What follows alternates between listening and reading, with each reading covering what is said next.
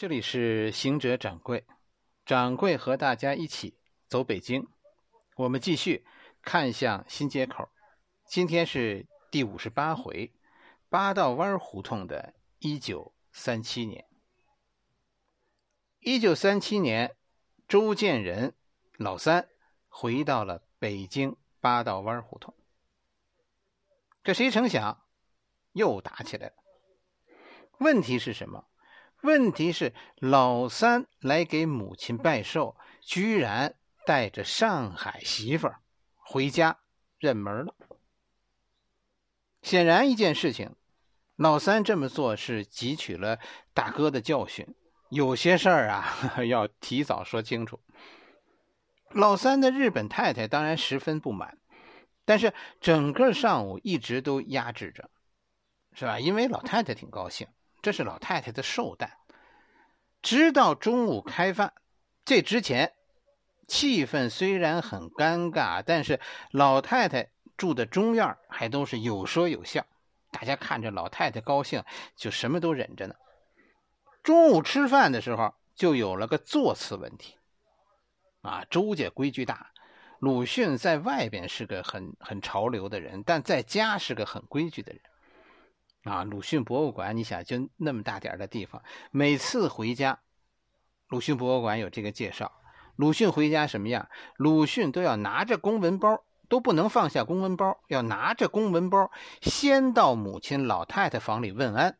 如果你买回来了点心，是吧？这点心必须是买三份因为什么？先要到老太太屋里，哎，老太太自己挑，留下一包，然后，然后鲁迅才能去媳妇儿屋里。哎，看望一下媳妇儿，给媳妇儿留一包，再回自个儿屋，天天如此，这就是南方大户之家。媳妇儿不算啊，媳妇儿是因为鲁迅心里有愧，哎，但是去老父、老母亲、老父亲、老母亲的屋里那是必须的，这就是周家的规矩。现在到中午吃饭就有个座次问题。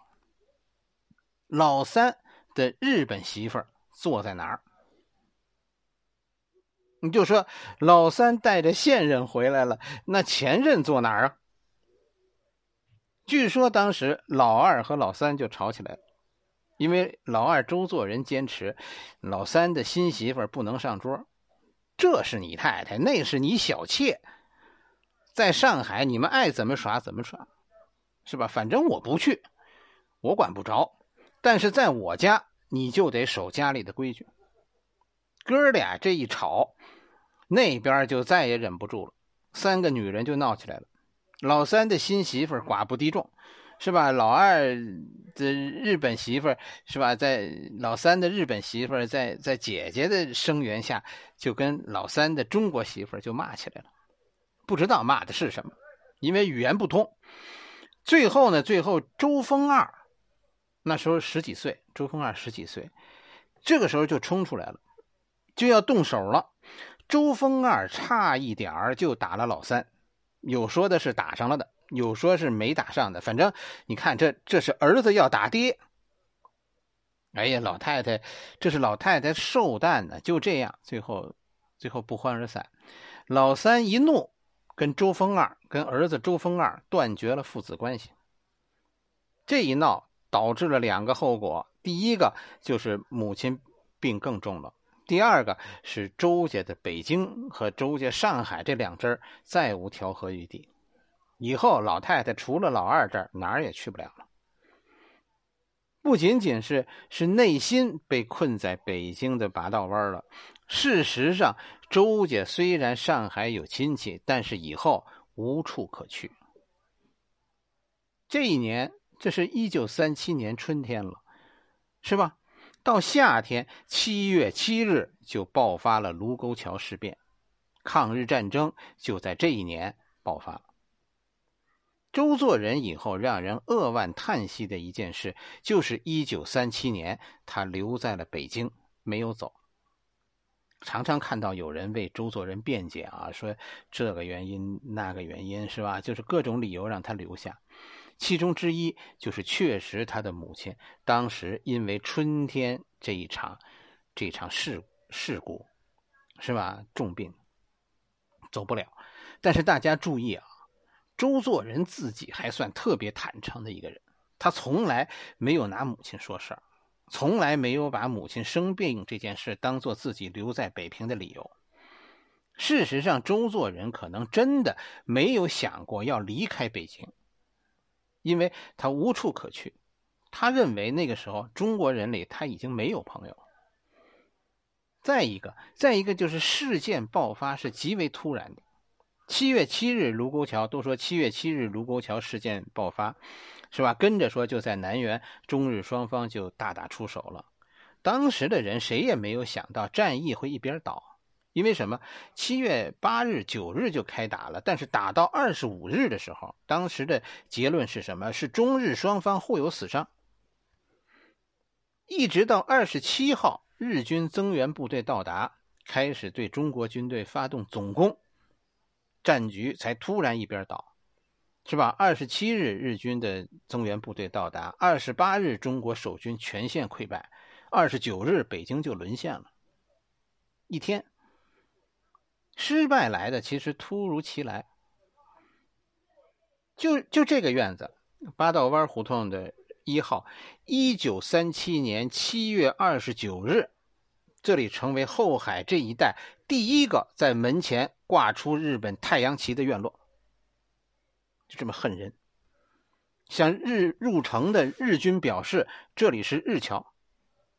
那时候还没有挂出宇泰宅的牌子，那是很久以后了。这时就是他们家最先挂出的膏药旗。这时候大家一想啊，这这家人小孩你看男孩都叫风一、风二、风三啊，这听着都像日本人，是吧？你再看他们家女孩，这家的小孩啊，女孩都叫什么周什么子，周若子、周静子。老三周建人的孩子，老三的大闺女叫菊子。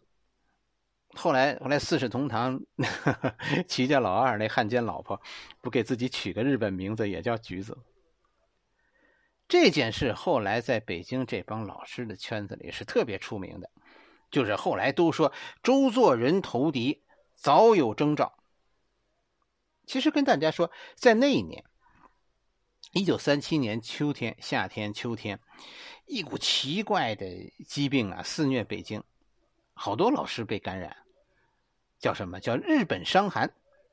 啊，这个话相当刻薄，也不是特别厚道啊，不厚道，但是就是这样。那年很多人感染了日本伤寒，掌柜知道，以北大人数最多，是吧？我我们现在知道，北大有四个顶级的国宝级教授当年感染了，清华有俩。师大也有好几个，但师大我不是太熟。我知道的师大感染的就是钱玄同，清华的是陈寅恪和钱道孙，北大的是以周作人为首的四大教授。当时他们要么因为家中有老父亲生病，有老母亲生病，或者是自己突然感染恶疾，无法南迁，无法离开北京。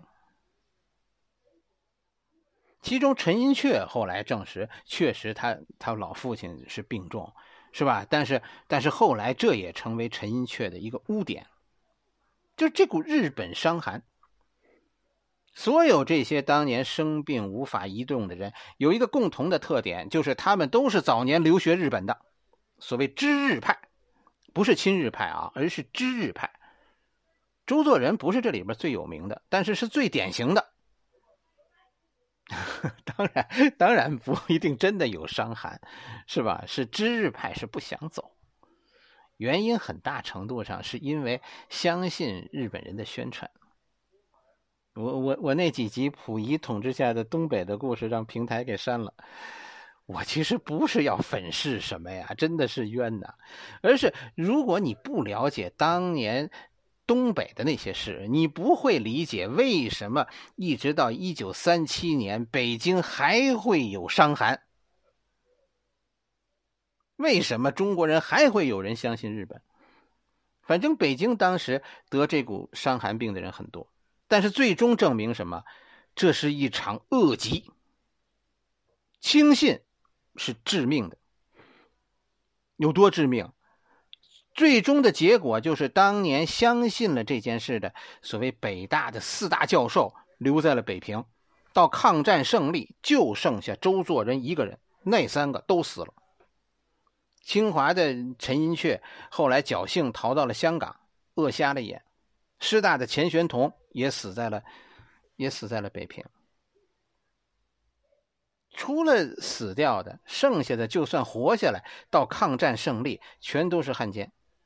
北京最后活下来的，就是说被法办的两个文化汉奸，一个是鲁迅的弟弟周作人，一个是钱玄同的侄子钱道孙。钱道孙家离这儿也不远，是吧？有个胡同叫这这个南边有个胡同叫西四北四条，钱道孙家当年就住西四北四条，住平安里。哎，从这儿走过去，从这个八道湾胡同走过去几分钟。这是当年北京两大文化汉奸呢。中国人当中很多人，当年对日本人是有期待的，因为靠我们自己无法摆脱列强，我们自己不团结，所以总是受到列强欺负，就总想着借助这个赶走那个，是吧？哎，其实谁都一样，他们都是帝国主义，谁也不是来开粥厂的。历史其实已经证明，最凶恶的就是这个日本人。中国人后来为什么为什么奋起反抗日本人呢？饿的呀！问题是周作人这帮人为什么不害怕呢？他们不明白，就算日本人不会饿死他们，将来也会遭到清算这这就得说近代史，你得连着看。是吧？你不能从后往前看，你要从前往后看，一件事一件事发展着来看，你就那样，你就会明白他们不怕。这是这是北京第几次沦陷于外国人之手了？这是第三次了。第一次是英法联军，第二次是八国联军，第三次就是这次日本。在日本以前，你说哪一次外国人在北京长期驻扎了？都没有。然后就是外国人走了以后，留在北京的那些官员，他们的命运如何？第一次是鬼子六这帮人青云直上，第二次是一匡、拿铜这帮人扶摇九万里。有一句话，你你能明白吗？就是很多人认为中国人打不过日本，所以不肯走。看历史书有这一句，这句话你能听懂吗？为什么打不过日本，所以不走啊？北京人明白，因为以前这样的事情我们经历好几次了。北京人的经验就是，外国人很快就得走，每一次外国人走了以后，都是留下来的人吃香，至少至少你走了就家产就没了。因为中国人打不过外国人，所以要留下，因为跟着就会有和谈。周作人是万万没有想到，这一次和以往不同。什么不同？汪精卫。一九三七年，周作人这帮人留下来了，谁能想到一九三八年会有汪精卫投敌？这成为一道分水岭。其实，一九三七年北京就已经成立了所谓华北伪政府，是吧？就就。这华北伪政府一成立，就立刻就有人看明白了，啊，这跟前边那这次日本是吧？这占领北京和和前面两次不同，所以所以你看那时候就有一大帮人立刻就从病榻上痊愈了，然后然后不要命的向南逃。你比如说陈寅恪，举家难逃，瞎眼都无法阻止他南逃。其实这是真聪明的，你别看陈寅恪眼睛不好，但看明白了。到一九三八年年底，等汪精卫投敌，那时候所有人都看明白了，坏了，但是完了，跑不了了。那个时候，北京就已经全面实行户籍制度，就没有证明你都出不了城，你往哪逃？你连城都出不去。有什么不同？日本人要在中国搞伪政府，这跟这跟前两次英国英法联军和八国联军不一样。日本人是要占领中国，不是说等等这件事情就过去了，短时间内这件事儿过不去了。第二就是，如果你不工作，你留在敌占区，你吃什么？工作的话，你是为谁工作？《四世同堂》这本书好书啊，这把北京人当时的心态写得活灵活现。就是一开始觉得没事儿，我只要不给敌人工作，我就不是汉奸。但是以后，你你不工作吃什么呀？你不给政府工作，你全家没饭吃。但是你要是给政府工作，你可记着，你是给伪政府在工作。北京的教授没走的，走不了的，最后就前提是跑不了了，是吧？离不开北京了，立刻就分成了两波。有一些人就就再也不工作了。他们当初不肯走，现在也不肯给给华北伪政府工作。周作人其实，在这一批人当中，一直到三八年初，周作人并没有投敌；一直到三九年之前，周作人没有参加过任何敌伪组织。就说这他心里这个防线还是有的。咱们前面提到名字的这些人，也没有一个参加敌伪组织的。一直到三九年之前没有，那时候周作人家突然就就热闹起来了。北大四大教授，周作人家以前都没人去了，因为这个人笑话太多，人家看不起他。但现在到了一九三八年、一九三七年底、一九三八年初，周作人家可热闹了，天天宾客不断。首先是北大四大教授，这都都到周作人家来办公，因为什么？因为北大让日本人占了。北大，咱们现在看到那个纪念馆，北大红楼，抗战期间那是日本宪兵队。现在周作人家是日侨，一个是他家消息灵通，再一个比较安全，你说是不是？哎，周作人家门口当时是挂着日本日本旗的，但是没有人在意，没有人在意。关键一点就是，所谓这些知日派，他们认为他们了解日本，但是其实他们错了。是吧？最后，最后，他们为自己的错误付出的都是生命的代价。咱们老说中国文化反求诸己，是吧？一一一切，你你别指望别人善良不善良，是吧？都对得起自己就好。现在看八道弯，我们就看出咱们中国古典文化的问题了：封闭。不是只有周作人没有搞明白日本现在发生了什么，而是很多人没有搞明白，我们我们的古典文化太沉浸在这种这种自我当中了，视角有极大的问题，这封闭是个大问题。有时候对外边的一切我们漠不关心，明显的一切一件事就是，他们既没有传统文化表现出来那种强烈的节操观念。知日派也没有欧美帮那种灵敏的政治感察力，一念之差，三七年没走，三八年没活干，等到三九年可就出事了。因为什么？一九三八年八月就已经，当时北京就已经知道中日在在谈判。到九月份，汪精卫就已经公开表态，汪精卫的表态和蒋介石的矛盾就已经公开化了。到十二月，汪精卫公然投敌。三九年，第二年签订中日协定，是吧？四零年，汪精卫就在南京成立伪政府了。大体上就是这样。如果形势如三七年那样继续，可能北京不会有人落水。但到了三八年，就出现了分歧；到三九年，就出现了落水者。周作人最后就成为第一波落水者。原因是什么？好多人说是早年的经历。我跟你说，这未免有点太小看这些人了。我们就说一个一个假设：如果鲁迅活到一九三九年，会落水吗？我跟大家说，绝对不会。因为在北京当时，留日的人走的要比留下的多。当时只要是关心时事的人，大体上不会不知道这里有所谓大义的问题。不会不知道东北发生了什么，不会不知道日本要在华北干什么，要是要在中国干什么。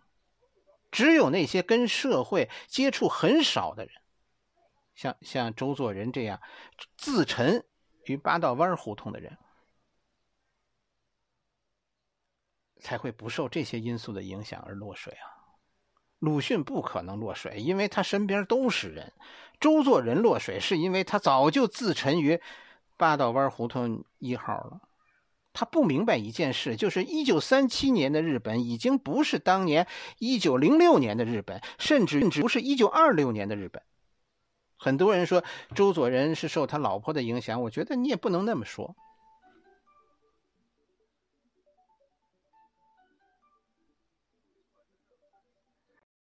也不能那么理解。他并没。哎呀，就是周作人的老婆。其实我们细看这两口子啊，他们他老婆除了没文化，所以比较爱慕虚荣以外，没有太多的毛病。夫妻就是这样，你不能因为人家两口子吵架就说人家不幸福。有些夫妻一辈子和和气气，有些夫妻一辈子打打闹闹，但是其实这事儿叫甘苦自知。和和气气未必真幸福，打打闹闹反而有些人乐在其中，你管不着。对不对？周家人老大老二闹成这样，说明一件事儿，说明什么？这俩人在性格上都是非常强硬的人，并不存在老二特别软弱这种说法。老二要是特别软弱，你说能打成这样吗？周作人不是受到他老婆影响，他的事儿怪不得怪不得别人，这路就是他自己走的。我们知道有两个原因导致。周作人落水，第一个是早年他对日本的印象良好，第二个是这些年他脱离社会的寓公生活。如果说第三个原因，那就是中国文化的自负。他认为自己了解日本，你了解今天的日本，你了解昨天的日本，你不等于了解今天的，更不等于你能预见到未来啊。周作人没有没有走，以至于最后落水，是他自个儿糊涂，怪不得别人。什么母亲有病啊，什么什么这这谁呀？这就跟日本伤寒一样，这都是托词。就是他自己的一念之差，这跟他老婆有什么关系？当然说不是一点关系都没有，有就是说，如果他要落水的话，比别人容易。问题是，他要是没有这个想法，别人就算怎样也也拿他没辙，是不是？如果周作人走了，坚定或者坚定不往河边走，那他老婆再说什么也没用。周作人后来给自己的找的理由不是老婆，也不是老妈，他知道这跟这件事没关系。他的理由是什么？公务缠身。你绝想不到，我为什么落水？为了北大，我不能走。你听听这话有多糊涂。咱们现在人都很难理解，是吧？我我我说这是世界观的问题，这是中国古典文化的问题。静口修身、齐家治国、平天下的人才会认为北大有比国家更重要的地方。但是周作人就是这么认为的。显然，抗战胜利以后，周作人的这个理由，国民政府是不承认的。留下的四大教授死了的那三个都是烈士，是吧？只有周作人是汉奸。原因是什么？原因是他的行为危害极大。周佛海落水导致汪精卫落水，汪精卫落水导致周作人落水，而周作人的落水导致北大复课，这会耽误一代人。后来认为北大一九三九年到一九三四五年之间毕业的这几代人，这几届人都是有问题的，有世界观的问题。掌柜认为人呢应该接触社会，不能自沉于。自己的小院儿，那样的话，有时候会会被带走节奏而不自知，然后呢，会会犯下有违本意的大错。就是这样，周作人一直到死都不承认自己有罪，而是说我有功。虽然国亡了，但是我保住了北大，这是我的功。问题是很明显，他的这个观念和别人不一样。别人认为那是一所培养亡国奴的学校，有不如没有。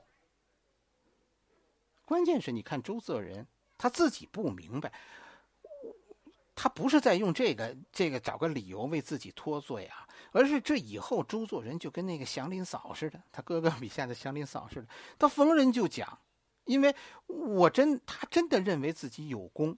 啊！我于自身冒了极大的危险，我我为家所累，所以不走。我后来对学校有功，虽然我对国家有过。就是他的世界观，他心中一件事，这件事前前后后的大和小和我们想的不一样，是反着的。我们认为大的事，在他的心中是排在最小的；我们认为国家最大，最后才是自己，是吧？而他认为，静口修身、齐家治国、平天下。